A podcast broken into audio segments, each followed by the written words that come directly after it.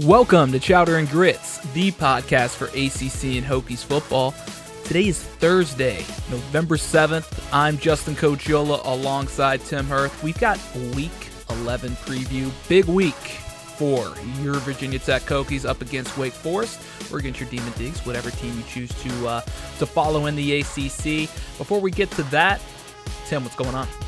I am watching the Battle of the Bricks right now between the fighting Frank Soliches of Ohio and the Miami, not the University of Miami, the Miami of Ohio uh, football team. There you go. And okay, that's a seven to seven battle near halftime.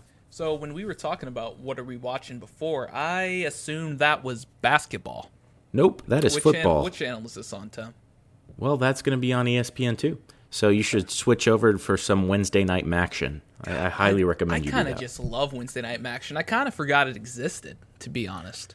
Well, so I'm kind of thinking back, and I don't feel like it's been as much of a thing this year because no. It used to be fairly consistent once conference play started every week, and I don't feel like it's been quite like that. So I don't, uh, I don't get it because like this is the time of year where basketball starts up, which that completely caught me off guard when I was looking at my uh, you know, little E S P N list and going through some of the scores, and I'm like, Virginia Tech doesn't play Clemson, and they're certainly not going to play them on a Tuesday night. And then I was like, wow, basketball season right. is upon us. It is upon us. The Mike Young era has dawned. Um, exciting time for the Hokies. Yeah, I mean, there's a lot going on, you know, with the Maction and everything. Also, college football's one hundred fiftieth anniversary is today today. Um, so Frank Solich was speaking before the game, and he was quite honored uh, that the Bobcats got to play uh, and were the only team, well, them and obviously the Red Hawks um, across the line of scrimmage were the only two teams playing uh, on that hallowed day. So uh, yay, college football.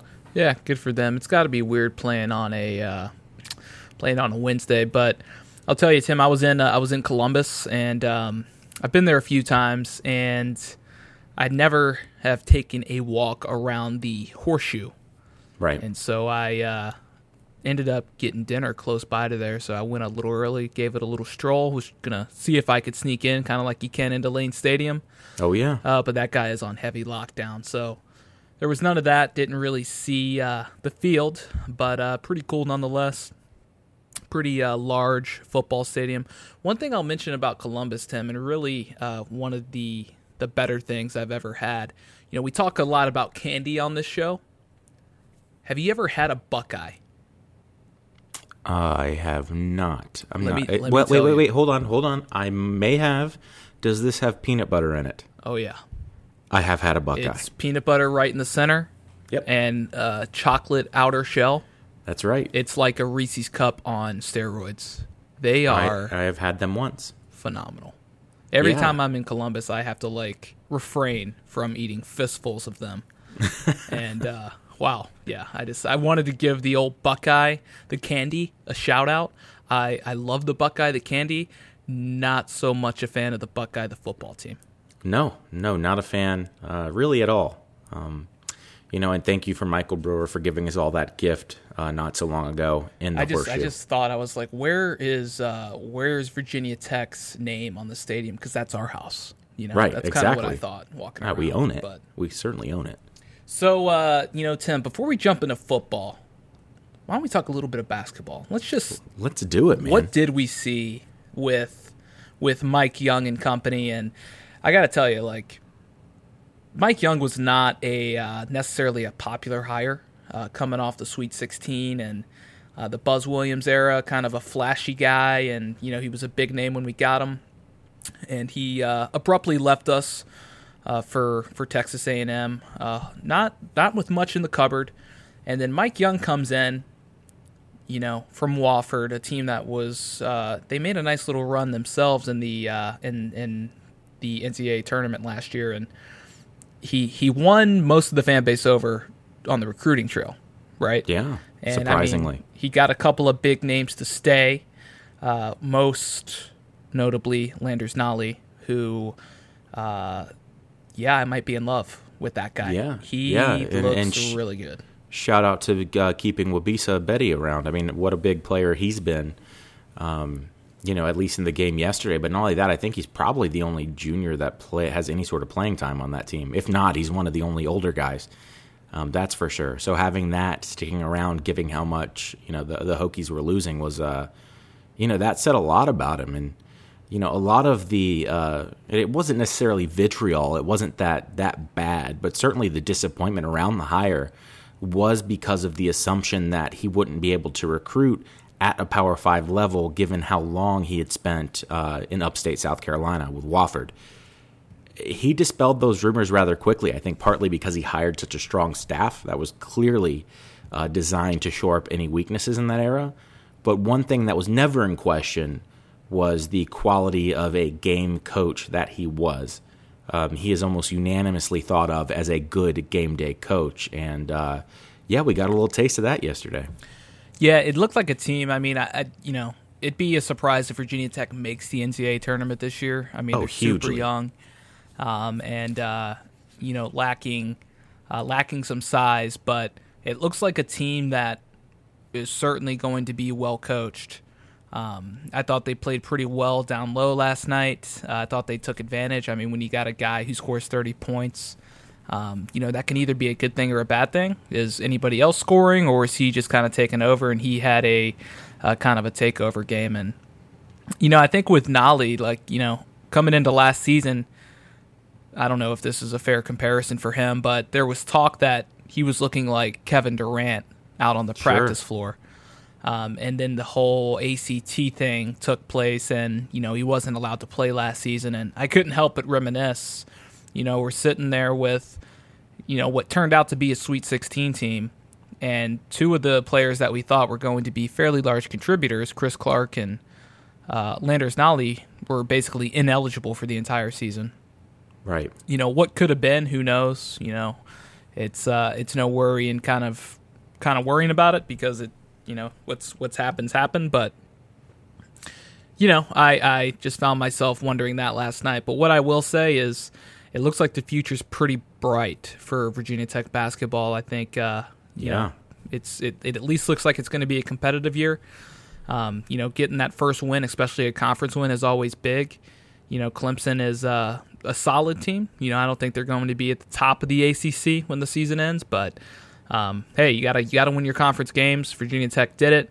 Uh, opened up the season with a nice W. And, you know, Coach Coach Mike Young, you know, did his best to win us over in that post-game presser. Yeah, no, he sure did. You know, listen to him talk. It's just stark contrast from Buzz. Buzz's pressers weren't exactly friendly. You know, you, you go and you listen to Mike, and he seems like a guy who's genuinely just super happy where he is at the moment, and, and why wouldn't he be? You know, he's back home, but you just, the respect uh, that he treats the, the the members of the media with, and, and not that they, you know, not that you have to have a coach that respects those guys, but just it's nice to see. Um, it's warm. He's affable. Uh, I think it was Aaron McFarling in a, on a Twitter post yesterday said he was like Frank Beamer in sneakers. I read that before I listened to the interview, and I just kind of like, you know, shrugged it off. I don't really like the Frank Beamer comparisons with anybody.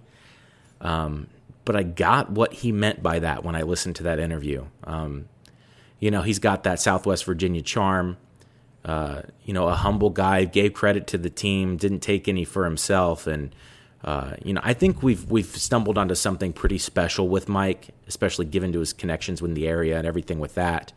Um, but make no mistake, winning that game against Clemson was, uh, we may not have many A C C wins this year. This this team particularly is is not deep, and, and they have some size issues and some talent issues right now.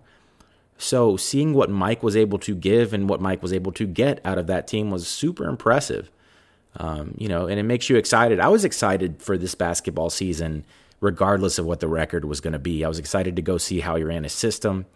Um, you know, and, and see if he could continue that recruiting momentum and maybe get a couple surprise wins in the A C C. But, uh, you know, starting off the A C C with a road win, um, you know, maybe you can push for a, you know, a, a higher N I T seed, or maybe, you know, get close to five hundred in conference would be a huge, huge win for them. Uh, so maybe that's where we'll find ourselves. But I'm just, you know, I'm, I'm very, very happy uh, with everything that took place yesterday. Yeah, he's definitely got that Southwest Virginia twang, and uh, you know, he's extremely active on the sideline. That's oh, something yeah. I noticed. Like, you know, I don't know how the guy doesn't weigh like one hundred sixty pounds. I mean, he was just jumping up and down the entire time and uh, running up and down. And the one thing that I really noticed was it looked like the players respond pretty well to him in the huddle. Yeah, you can they're tell engaged. That they're really kind of engaged with what he's saying. Yes. And, uh, you know, I think that's a really positive sign, especially with the young basketball team. Um, well, so, yeah. Look, you know, you if he's see got it, the ear. Yeah, I mean, you see it in teams that are struggling. Yeah. Um, if you – a little, you know, just some things when you know that things aren't right with a team. If you look in the huddle and the timeout and they're kind of ignoring their coach, it's a bad sign. Um, and and they were all locked in. They were locked in, which was a good thing to see. And, and you know, he may not weigh uh, one hundred fifty pounds uh, because I saw him after the game with a box of mellow mushroom pizza, which only endeared him to me further. Well, hey, you know, he, he already knows what he's doing. You know, oh, he's, yeah. he's a self-proclaimed Hokie. You know, grew up in Radford, grew up going to the football, to the basketball games. So yeah, you know, I don't I don't want to get our, our hopes up too fast. You know, it's a long basketball season. You know, we've got a few uh, few gimme games here that, you know, really want to see them run through. We've got Coppin State, you know, teams like Lehigh on the schedule, Delaware State. But then on November twenty-fifth, I believe that's Thanksgiving week, Maui Invitational, Michigan State, and then by the way, they were ranked number one in the country. Kentucky beat them last night, so they'll still be a very highly rated team. Um, but that's going to be a big test. Let's let's see really kind of where the team is at, and then you know more games will follow after that because we are part of the Maui Invitational, which I am super stoked about. So, uh, yeah, you know, great start for Virginia Tech under the uh, under Mike Young and the Mike Young era, but just got to keep pushing, keep winning them basketball games. Yeah, absolutely. That's all you can do and make the most of what you got. And I think Virginia Tech has a great head coach to do that with. Um, you know, in a team with the issues that we have as far as depth, they're young.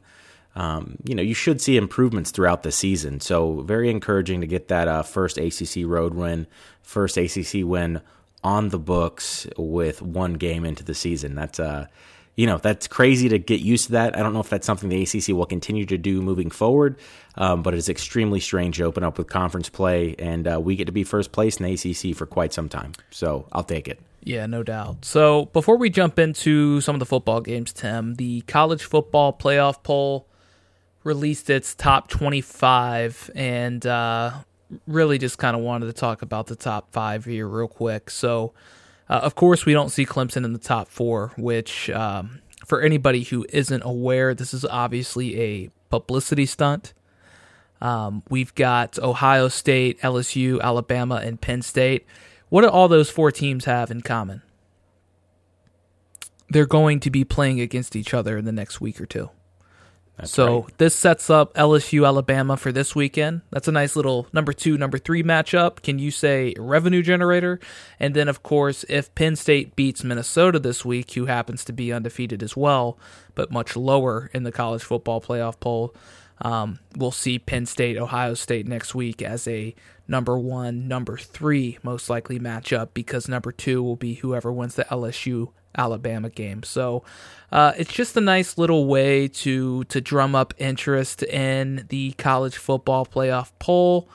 Uh, nice little way to try and boost your ratings. Uh, pretty cute by the committee there. Anybody who thinks Penn State is better than Clemson, I'd like to go ahead and uh, escort you to the hospital. No kidding. No kidding. I mean, yeah, the ratings are, you know, they're frustrating. It, the lack of respect to Clemson is, is silly at this point. Um, but what are you going to do? They mean nothing right now. It, it's really just a, a publicity stunt, as you said. Um, so, you know, if you're really into that, I hope you enjoy it and, you know, let it get you lathered up like crazy. But for me, you know, it's just, a, you know, they need to play Clemson, Clemson a little more respect. But you could see this coming from an absolute mile away. And let's not forget as well, Willie Taggart is no longer head coach of Florida State. So this actually happened yeah. on Sunday after we had recorded the last podcast. So uh, a change was made in Tallahassee. Um, I don't know if it was really a surprise to many. I mean, maybe during the season it was kind of surprising, but I don't know if Florida State's going to get a leg up on hiring a guy or not, or if that really matters. They're Florida State. They can pretty much hire whoever they want. I think the main reason Willie got let go is because the team just looked like it was one of the more poorly coached teams in college football. Oh, yeah. From a discipline standpoint, you know, from a motivation standpoint, you know, this this team just could not get going or be consistent week in and week out. And uh, they've had multiple opportunities to to win multiple games this year. Probably should have won right. many more games than they have won. And they just always seem to crumble when the moment gets big. And, you know, I, I think about that U V A Florida State game and how many penalties both teams uh, committed down the stretch. Uh, but Florida State, man, I tell you, like, that was one of the worst. It's been one of the worst seasons I've seen from a team, um, just from a, you know, discipline standpoint, I guess is what I'm trying to say. So wasn't surprised. Uh, that being said, uh, you got to have a pretty engaged booster base to raise twenty million dollars to buy out a guy. So, you know, yeah. one and a half seasons, twenty-five million dollars for Willie Taggart. So he's he's laughing all the way to the bank. Yeah, and, and you know, that's... That's just ridiculous. And you're right. It, it was getting to the point where it couldn't be tolerated anymore. And certainly that display against Miami doesn't help. Um, but the team just looks so poorly coached. And, and really, um, th- they weren't headed in a good direction. If anything, they were trending down over the course of the season. Uh, not surprising. That's not going to be tolerated in Seminole country. Um, you know, a, a blow for Taggart as far as his coaching resume goes, but you know, the guy's walking to the bank just chock full of cash right now, so hard to feel totally bad for him. Um, and, you know, that plume of smoke on the horizon is the lane train rolling into town in Tallahassee. Yeah, I would say, hey, maybe we see him pop up in television for a bit, but the guy's got the personality of a grape, so I'm not sure that, that that's going to happen. Yeah. No, I don't think so either. All right, so let's talk about the fun stuff. Uh, college football, it's coming up this weekend, big week, week eleven. Uh, Virginia Tech starts their four-game stretch of critical conference games. Once again, they control their own destiny. So they went out. They're going to the A C C championship game, most likely against Clemson. And uh, they've got a big one, Tim. Wake Forest coming to town. They are a two and a half point favorite, the Demon Deacons are. So this game is going to be three thirty Eastern on the A C C network. You know, first things first. Bud Foster is being honored at this game. Um, you know, unfortunately, he's got a very difficult matchup on his hands. Uh, so I'm not sure we're going to get a vintage Bud Foster, um, you know, defensive performance. But, you know, just to talk about Bud Foster a little bit, you know, the epitome of toughness. You know, when I think about defense, I think about Bud Foster. I think about him breaking clipboards. I think about him just with the veins popping out of his neck, screaming on the sideline, getting his hat all twisted up, getting jacked up, you know, running around, hugging coaches, hugging players. And, uh, you know, just, just to hit on some stats with the guy, eight hundred eighty-one sacks since nineteen ninety-six, most in the nation, thirty-four shutouts, seventy-two defensive touchdowns, eleven first and second round draft picks in the N F L, and forty-five overall N F L draft picks from mm. the lunch pail defense. So, really impressive resume. Uh, really hope that Virginia Tech will go out, play motivated ball on the defensive side, you know, get a shutout and get that, you know, zero to zero, you know, end of regulation game and go into overtime and, and really bring some excitement to Blacksburg. There you go. So anything you want to say about Bud before we jump in? No, I mean, it really just echo what you, what you said. You know, he is the epitome of toughness, but even more than that, in the way that Frank Beamer was, he is the epitome of a Hokie. He's the epitome of what that program had striven to be. I don't even know if striven's a word, but we'll go with it. Um, he, he's what the whole program tried to emulate. Uh, and it's going to be sad to see him go. Obviously, it's the end of an era. And when you have a game where they're honoring him, it kind of sets in that, yeah, this is uh, this is towards the end of Bud's reign. Uh, and that day is coming where we're not going to have Frank or Bud on those sidelines. And that's going to be, um, you know, that's a sad feeling, but it's also a feeling of uneasiness because we've lost our attachment to the quote unquote good old days, as it were. So, um, yeah, it, it just makes you kind of nostalgic. uh, thankful for what he and he and uh, Frank were able to build at Virginia Tech. And uh, what a guy, man. He, he deserves all the credit he gets and then some. Um, there have been few, if any, assistant coaches in the history of college football that did what they did at such a high and consistent level. Um, and I think that consistency uh, is what Bud should be celebrated for more than anything else. So that being said, let's look at these two teams, Tim. So it's the battle of the eighth and ninth defenses in the A C C. So Wake Forest is sixty-ninth overall in the country. Virginia Tech is seventy-first. Uh, Hokies are allowing a few more passing yards and points per game. Wake is definitely a little bit more vulnerable on the ground. That being said, it's going to be a pretty tough matchup for Virginia Tech. Wake has the second best offense in the league and the seventh nationally in total offense. They're averaging five hundred ten yards per game. They're sixteenth in scoring with thirty-eight points. They're averaging eighty-six point four plays per game, which is most in the country. And, you know, they're tied for tenth in the country in turnover margin at plus seven. Virginia Tech is tied for one hundred second at a minus four. So as far as the first turnover, forced turnover rate, uh, they're pretty similar. You know, five forced fumbles, nine picks for Wake, three forced fumbles, eight interceptions for Virginia Tech. I think the difference is Wake just protects the ball a little bit more than Virginia Tech has. And really that was kind of Virginia Tech in the first half of the season. So that number's inflated a bit. But, you know, one thing I, I took a glance at the F P I rankings, Tim, just to uh, get a nice little laugh. So they have Wake ranked forty-first, Virginia Tech ranked sixty-second. And um, right. kind of what I took, what I what I really laughed at was they give Virginia Tech a zero point one percent chance of winning out, which seems extremely That's, low. That seems real low there. Wake sure is zero point five percent chance, which you can kind of understand since they played Clemson. Sure, um, sure. But, yeah, just kind of crazy. So Wake is a team, only one loss on the year, sixty-two fifty-nine to Louisville. Obviously, if you watch that game, it was nuts. Uh, they haven't played the toughest schedule. You know, Utah no. State, they opened the season with. They're four and four right now. They've played Florida State, Boston College, Elon, N C State, North Carolina, Rice. So, you know, some of those teams are up and down. Um, you know, U N C, Florida State, Utah State, probably the, the best teams they've played from a talent perspective. Um, no doubt. But, you know, at the end of the day, I think they lost their toughest game on the schedule to date, which is Louisville, who is... is pretty tough. Maybe they're not the toughest team. I don't know. It's tough to say. Record-wise, they're probably the toughest team they've played. But overall, Tim, Jamie Newman has been great. He's got over two thousand yards passing, sixty-seven percent completion percentage, twenty touchdowns, five picks, has three hundred five yards rushing, five touchdowns.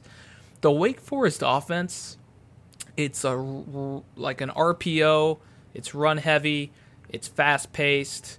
They can kill you with their receivers. Sage Surratt, Scotty Washington, two of the bigger receivers you're going to see in the in the A C C, and two of the most, you know, biggest play threats that are out there. Surratt's averaging fifteen point three yards per catch. Scotty Washington, seventeen point three yards per catch.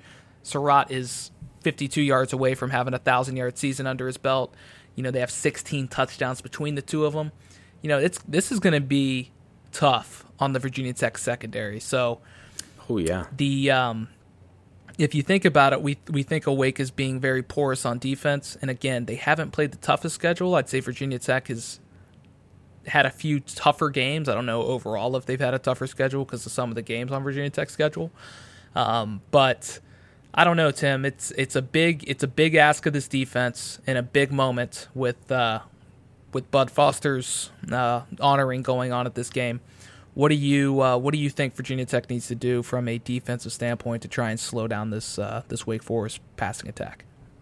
So, you know, it's hard. The, the thing about Wake Forest is if you do slow down their passing attack, you still have a fantastic rushing attack to deal with. Uh, balance is the key with Wake Forest. And, you know, I'm, I'm happy uh, that Caleb Farley is playing as well as he is at this point in the season. We are going to need him Uh, to shut down Sage Surratt, and, and hopefully we can get through that first half and, and get Jermaine Waller back, uh, still within reach, still fighting, and I think we will. Um, but, you know, those wide receivers, you, you got to key on them, you got to shut them down, but at the same time, that R P O offense they do run is unlike any other R P O offense in the nation. Um, the way that they scheme it and the way that they execute it is almost uh, ridiculous to look at at times, with the way that Jamie Newman uh, puts the, the ball in the gut of the running back and holds it there for seemingly five seconds uh, before they decide whether to pass or run. Um, or whether he's going to keep it or let the running back take it. So in that sense, it's going to be different from anything Virginia Tech has seen. Um, you know, a key position group for me is going to be the linebacking crew and how those two linebackers deal uh, with that running attack. So Jamie Newman, uh, really hard to take down, really hard to stop when he's on his game running that offense. So guys like Rayshard Ashby are going to need to step up and continue making stops. And my worry there is the speed. Uh, you know, when we have Dax and Rayshard in at linebacker, we don't necessarily have the fastest group of linebackers out there. So their their speed laterally will be very important. Um, and, and I am happy uh, that we have Rayshard in the mis- middle, because I do think that he'll be able to limit some of that pounding that Jamie Newman can do at times. Um, you know, it's hard to say how do you beat or how do you slow down the Wake Forest offense, because they've looked so powerful. Um, but, you know, Bud is, has been doing this for a long time, and he's worked up really good schemes in the past. And, um, you know, this game is one I think they will have circled for a while as far as getting it together and wanting to shut it down. And the overall trend of the defense in, you know, in what I've seen on the field, not necessarily in the stat line, has been pretty impressive given where we started and where we are now. Um, you hope that defensive line can continue to wreak havoc. I do think our twitchiness up front will be a, a boon to us, as far as uh, you know, slowing down the passing game. I think if you can pressure Jamie a little bit and make him uncomfortable, obviously that's going to be your route to go for any good quarterback. Um, but part of this is just going to be we're going to have to bend but not break. Um, Wake Forest is going to come in here and get their yards. So when we get down to the red zone, we're going to have to lock it down and hopefully limit them to field goals where they would be normally scoring touchdowns. Um, Because I'm not so sure there's any team in the conference outside of Wake Forest that can truly, or outside of Clemson, that can truly slow down Wake Forest. So a big challenge for Bud on Bud's special night, and you hope that the team can rise to the challenge. Um, and you certainly hope that the team doesn't feel any additional pressure because that's going on.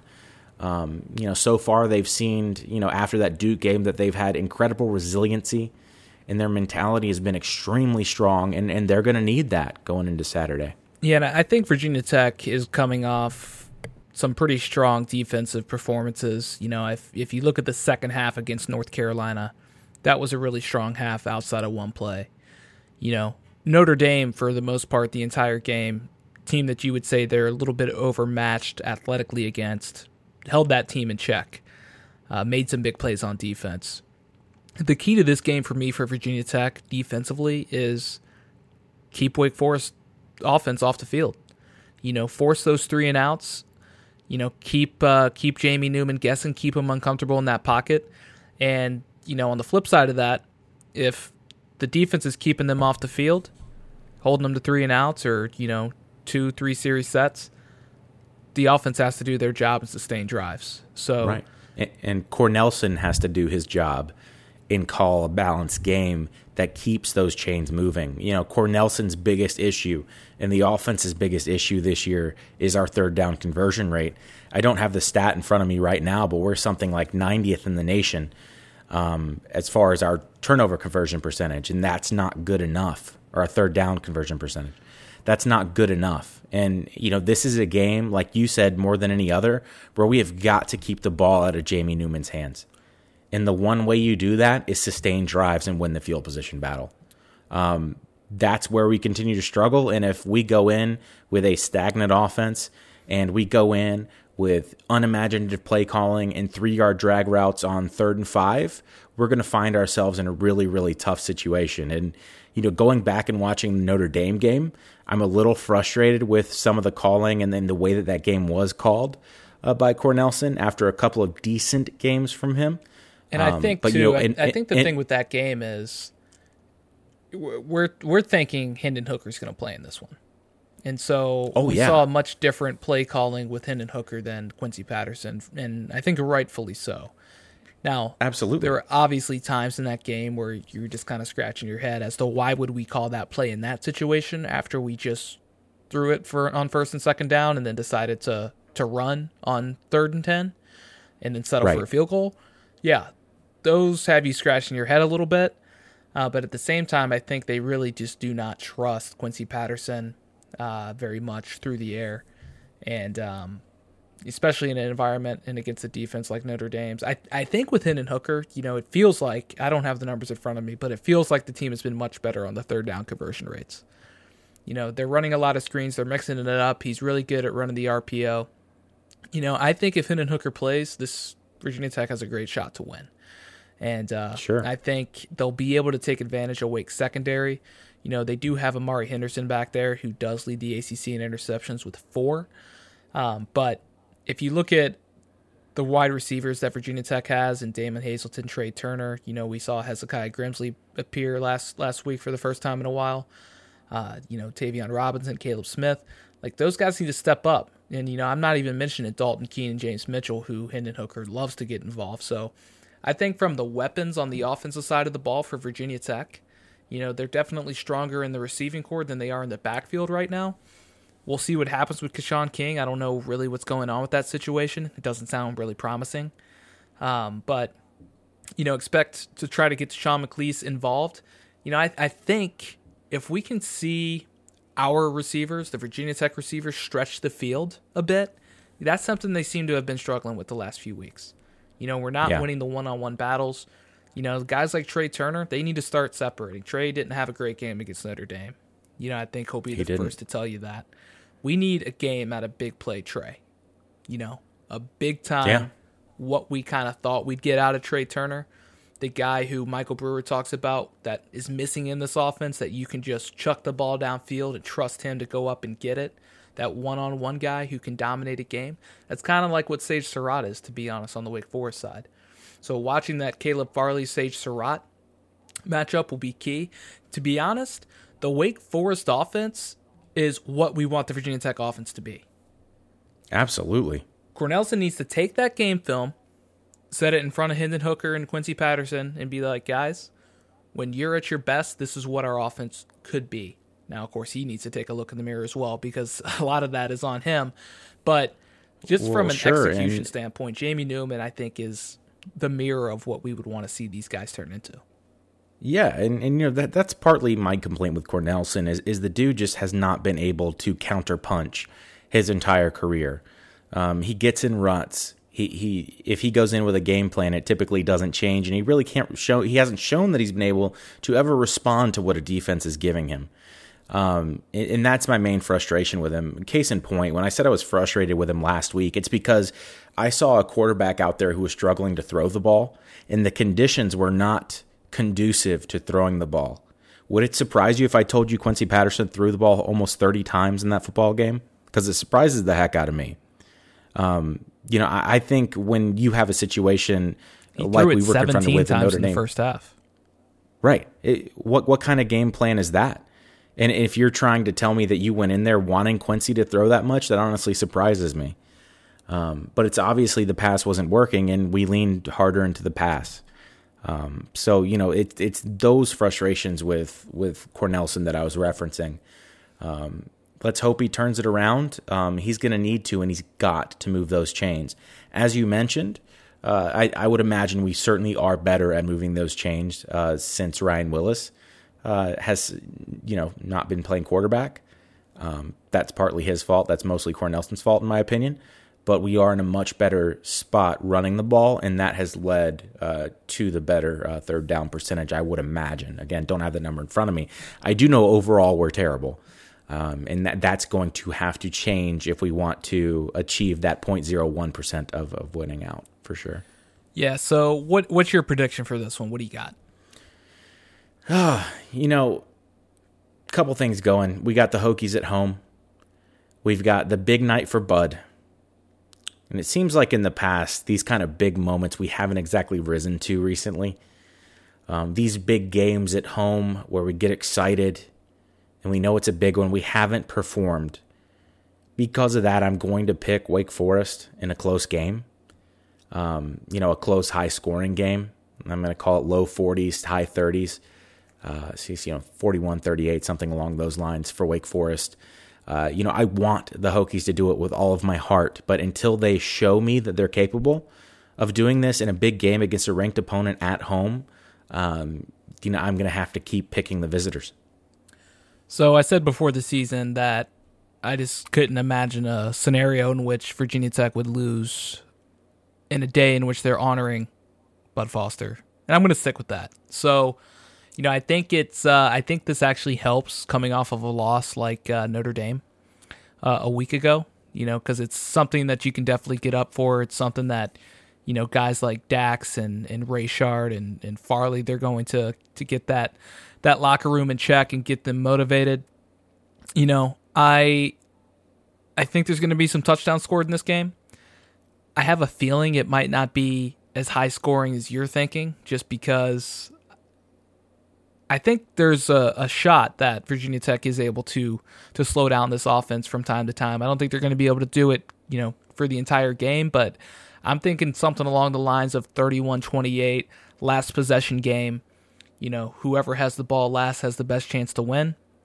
And, uh, you know, I think the Ho- Hokies are going to come out on top. I think it's going to be a walk-off win, thirty-one twenty-eight, Virginia Tech. They carry Foster off the field, and, you know, I'm crying in my living room. Man, I like your fever dream way better than mine, man. Let's go for that. So, that being said, if Virginia Tech does win, um, which it, it's obviously a huge step forward in that final matchup in the season against U V A, which, you know, if Virginia Tech can lose one game in between now and then and still have a shot at winning the Coastal. So they right. have to beat Pivotal. U V A no matter what, because U V A, Tim, check out this lead-in, plays Georgia Tech this week. So that is their last conference game until the Virginia Tech matchup. twelve thirty Eastern, regional coverage. U V A's a fifteen-point favorite. It feels like Georgia Tech has been playing a little bit better since Miami. Yeah. Yeah, they have. You know, offensively, still very much a challenge. You know, they benched James Graham last week in favor of Lucas Johnson midway through the game. Johnson came in, provided a spark, but then left kind of injured. Graham came back in. Perkins, Bryce Perkins on the flip side, coming off his best performance of the season against North Carolina.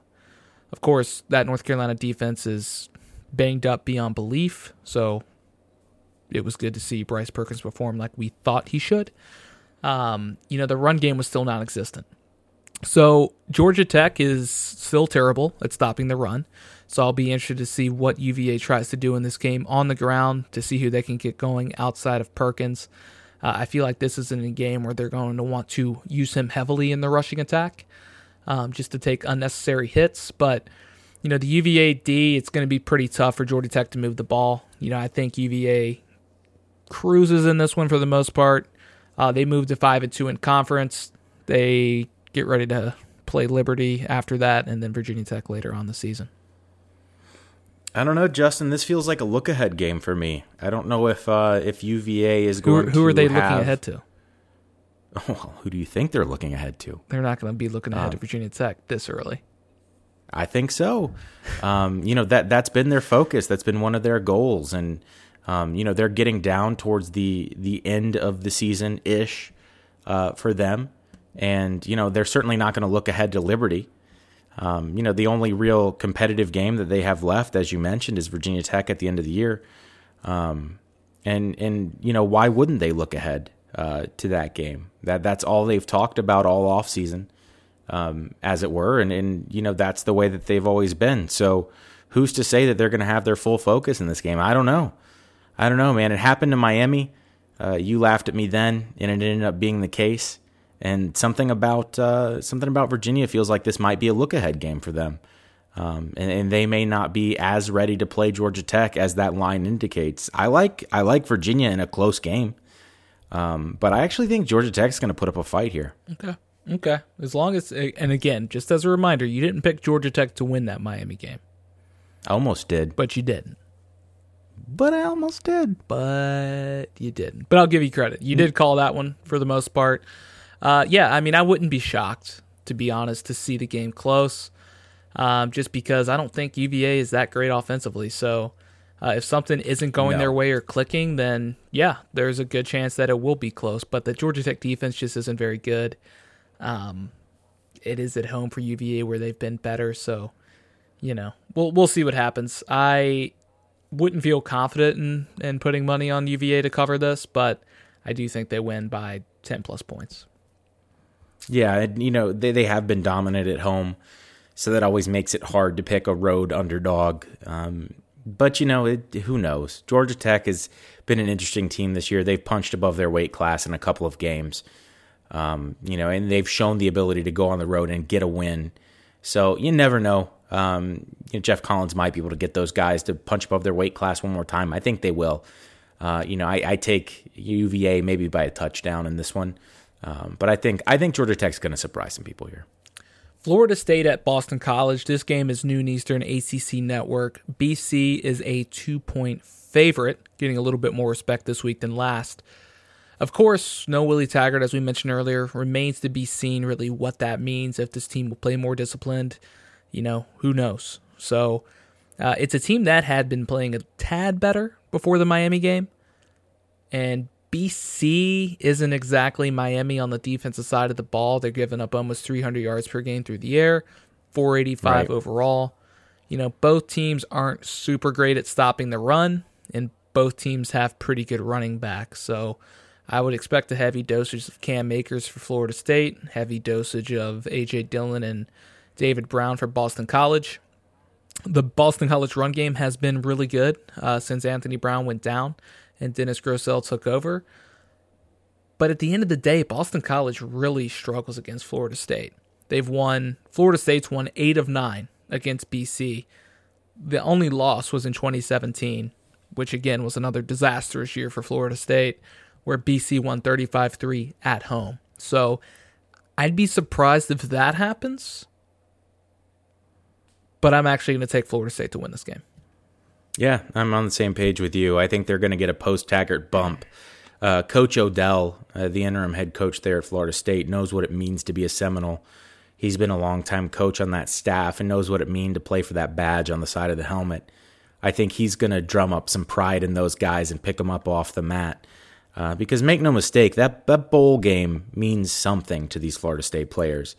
Uh, you know, you don't want to go in a situation where you're missing a bowl game again, especially with, you know, the lofty expectations that come with that school and, and with that football program. I think they're going to be playing for pride, and I think Boston College is going to catch the uh, uh, the unfortunate rebound of a bounce of a team who just got rid of a coach who maybe wasn't connecting with with the team like he should have. So, uh, yeah, I'm going to take Florida State. Again, it's at, you know, it's in Boston. That's tough. You know, Chestnut Hill can be a weird place to play in November. We've talked about this before. You know, the fans aren't necessarily out in droves. It's cold. Um, you know, those Florida boys maybe are going to have a tough time with that weather. The chowder's warm. Um, chowder's warm. Chowder's always warm. You know, that's the one good thing you can say. So yeah. um, hopefully the uh, the game will be warm too, and, and we'll have some action. Uh, I think it'll be interesting to see how that offense looks at Florida State. Uh, now that Taggart is gone, I imagine, uh, given his background, he had a lot of input in, in, in regards to that offense. Maybe Bryles will be a little bit more uh, unshackled. Um, but, yeah, we'll see. I'm going to take Florida State, though, by a touchdown. Louisville at Miami. This one's interesting. three thirty E S P N two. Miami's a six and a half point favorite. So pretty surprising. Not sure if they're getting Very. a little F S U victory boost there, but you know, Louisville has been far more consistent this season. You know, not great defensively, but offensively pretty tough to stop. That being said, this will be one of the better defenses Louisville has faced this year. You know, it's a balanced team, a strong rushing attack. You know, they're gaining two eighteen yards on the ground. You know, Miami's only allowing ninety-seven yards on the ground. So something's going to have to give. Uh, I think Mikael Cunningham will help uh, just because he's a mobile quarterback, and you know, we saw Hendon Hooker have some success against Miami. Of course, that's not a guy they game planned for uh, going into that game. Uh, D J Dallas did return for Miami last week, and Jaron Williams is back as a starting quarterback. So, you know, maybe there's a little bit more momentum there offensively for Miami. Other than that, they've been pretty poor offensively this season. That being said, I do kind of like Miami in this one. I think their D wins out here. Uh, that that defense is really good. I think it has a chance to slow down this offense enough to allow the Miami offense to score enough points to win, but I don't really expect a whole lot of scoring. Uh, I just really don't like Louisville's defense enough to pick them in this one, but I think Miami wins a close game. Yeah, I I hear you on that. I think I'm going to lean Louisville on this one. I am a little surprised the line is as large as it is. Um, I think maybe people are putting a little too much stock in how well Miami played. Uh, you know, I think that said more about how bad F S U was in that moment than how much improved Miami was. Um, but, you know, we'll certainly see. And, you know, for Miami, they're still going to have to contend with Javian Hawkins. Um, you know, and, and, and Malik Cunningham's no slouch when it comes to running, too. And he's effective enough in the passing game to cause problems. Um, a lot of Florida guys on that Louisville roster. You know, that's one of the places that many schools go to recruit, but Louisville Uh, itself has been very, very heavily populated with Florida football players. Um, so, you know, there's more on the line for those guys. Uh, you know, I'm going to take Louisville, and I think they'll probably win by a touchdown here. Um, yeah, every time I've seen Miami this year, they just haven't looked impressive. It's nice that they have their original starting quarterback back. D J Dallas being back is certainly a boon to that program and boon to that football team, but I think Louisville is going to take this one. Notre Dame at Duke, seven thirty Eastern, A C C Network, Fighting Irish, an eight-point favorite. So Duke is the home dog, uh, coming off a bye, but they've lost three of four since blowing out Virginia Tech. And uh, the one win came against Georgia Tech. You know, they had one-possession games against Pitt and a comeback in North Carolina. You know, if you forgot how that game ended, the goal line jump pass. Uh, that's the last play we saw Duke run offensively. Notre Dame coming off a close call against Virginia Tech, but pulled it out. Uh, I don't think Duke has been playing well enough to really uh, be that competitive in this one. You know, I think the extra week could help, but, you know, over the last few weeks, we've seen more of the bad Quentin Harris than the good. Um, you know, I think he's a smart guy. I, I think he does have ability. I just don't think he's a consistent player uh, at the quarterback position. That's why we're starting to see Duke struggle a little bit. I'm going to take Notre Dame in this one. Probably going to take the points as well. What do you got? Yeah, I got Notre Dame too. I'm going to take the points. Uh, you know, I don't think Notre Dame's going to struggle with this one. Duke's a weird team this year. Um, really, really weird team considering where they were with Virginia Tech and where they've been after in that game with Virginia. Um, in their performances since then, you know, they, they've just not been ex- inspiring to say the least. Uh, you know, it looks like Tony Jones Junior is going to be able to go uh, for Notre Dame, and that's a huge that, – that's big for them. Uh, you know, Tony Jones, big-time running back for them. Um, you know, and Ian Book is Ian Book. I don't think he's going to have trouble, uh, you know, getting yards through the air in this game. And uh, Duke has just been one of those programs that just something is not clicking for them this year, and I certainly don't expect it to start clicking when Notre Dame rolls into town. So, you know, I'll take Notre Dame here by at least a couple touchdowns, uh, maybe more. Uh, depending on, you know, what kind of environment they have at Wallace Wade. And knowing the Notre Dame fans, uh, it's probably going to be sixty percent Notre Dame fans in attendance. So um, we'll see, but it's not looking hopeful for the Blue Devils at this point. So last game of the week that we'll highlight, and I'm sorry to end it on this one, Tim.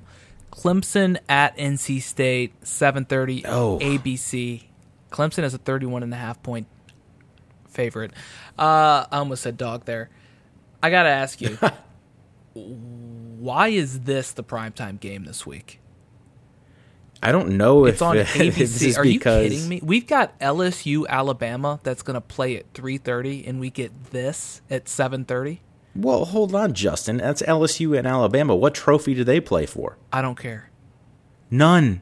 What trophy does N C State and Clemson play for? The Textile Bowl trophy. Okay, we're talking about one of the most storied rivalries in the South. Okay, here's the deal, Tim. Of course it's going to get primetime.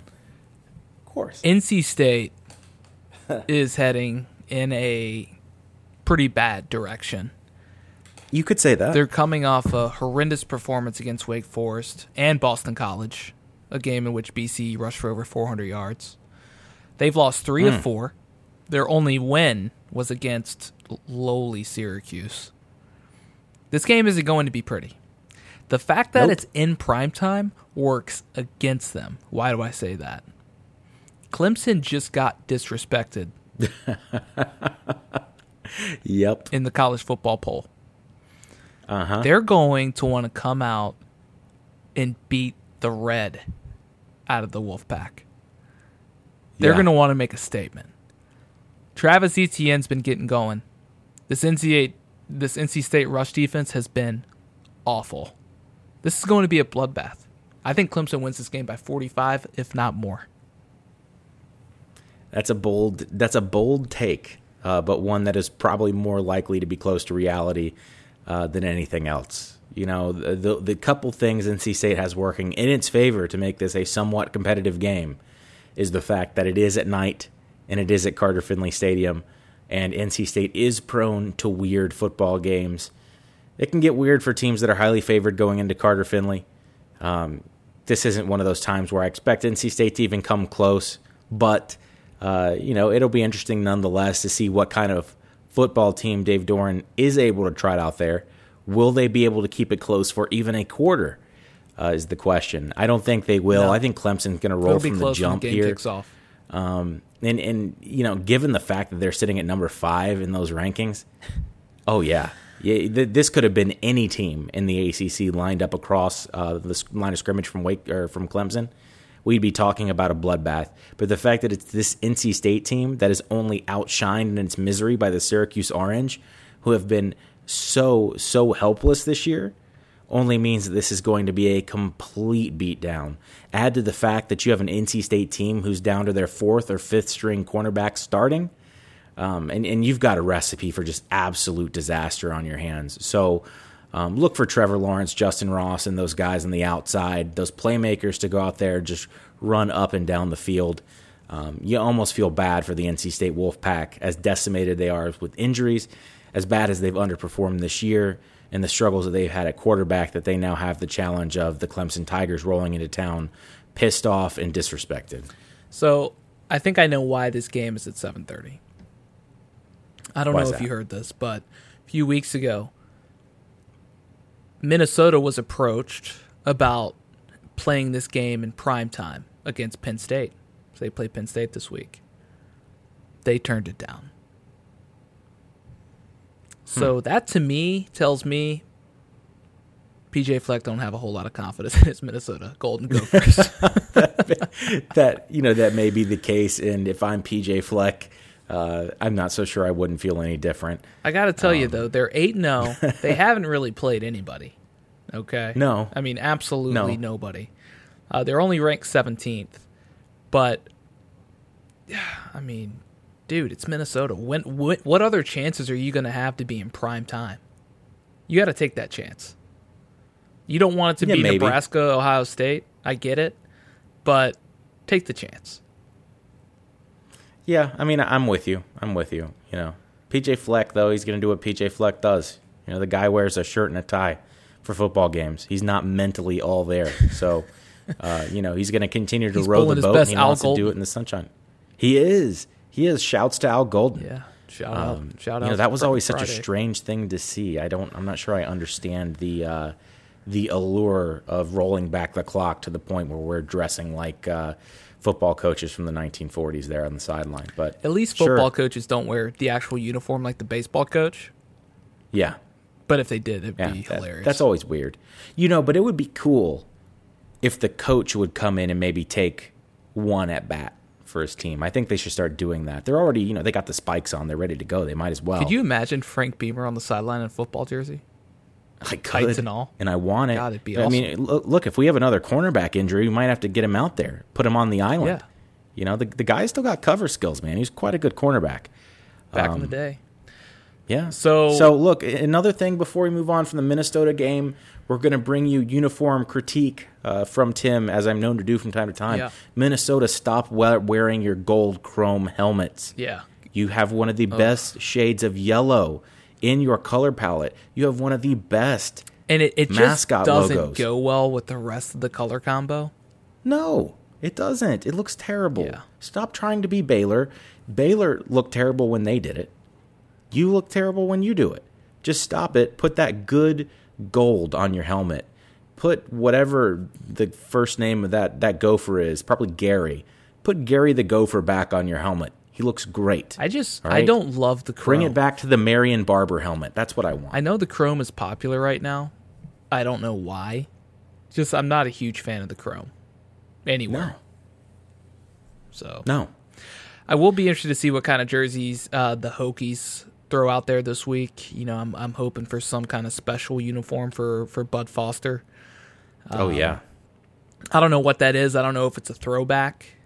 I mean, I'd be all for that. You know, throwback, all maroon, something of that nature. That would get me pretty excited. Yeah, and I, I will say, since we're on the subject of uniforms, great job for the Hokies for getting rid of those matte maroon helmets, at least for the last few games. Going with the standard maroon look is a much deeper maroon, and it looks much better. So thank you, whoever in the athletic department decided to make that switch.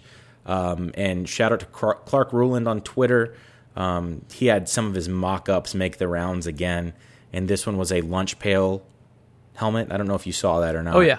Um, yeah, it was awesome. He made that years ago, I believe, but it is what a perfect helmet for this game that would have been, and the Hokies really struck out uh, by not going out there and putting uh, those decals on their helmet because, man, that was well done, Clark. So shout out to you. I got to tell you, if that if that hits the field, I'll probably lo- lose it. I'll probably. Well, lose I'm it. I'm dr- I'm driving up to Lane Stadium immediately. Yeah, immediately. You can actually buy that helmet at the Campus Emporium. I had an email about that today. Oh, that's little, neat. You know, replica helmet that we've never worn. Yeah, but, yeah. You know, little sure. little shout out to to Bud. So that's our show. Uh, you can um, go follow us on Twitter. Actually, I tweeted that helmet out earlier this week. Go, go check it out if you don't know what we're talking about. Give us a follow. Uh, interact, engage with us on game day throughout the week. Uh, you know, basketball season starting up. We'll be talking a lot of basketball, and of course, you know, anywhere you listen to a podcast, you'll be able to find us. Apple Podcasts, Spotify seem to seem to be the faves, um, but uh, basically anywhere you listen to a podcast, you will find Chowder and Grits. Facebook, chowder and grits dot com. Find us there. Shoot us an email. Write us a question. We want to talk to you. Tim, why don't you tell these people what they can do for us? Leave us a review. Uh, you know, we prefer the five stars, but go ahead and tell us what you think. Uh, share the show with your friends. Share our content on Twitter, Facebook. You guys are doing a really good job with that. Um, yeah, just keep talking to us, man. We like that stuff. We like interacting with you guys on Twitter, even though it can get a little confusing, uh, as both Justin and I use that on game days. Um, but yeah, keep it up, man. You know, we've re- really, really enjoyed that. And, uh, you know, we look forward to continuing that engagement with you guys throughout the football season, or what we have left of it, uh, heading into bowl season. So, you know, with that said, you know, I just wanted to thank Bud Foster again, even though he will never listen to this. Uh, but that guy is the very definition of what a Hokie is and what a football program should be. Um, and it's been an honor uh, you know, to have that guy wandering the sidelines for basically my uh, entire time as a Hokie student, um, you know, an alum and a fan. So, uh, you know, I tip my visor to you, Bud. Period. Period. Yeah. And may I one day find something that makes me exude that much passion as you showed on your sidelines, uh, or on the sidelines for all those years.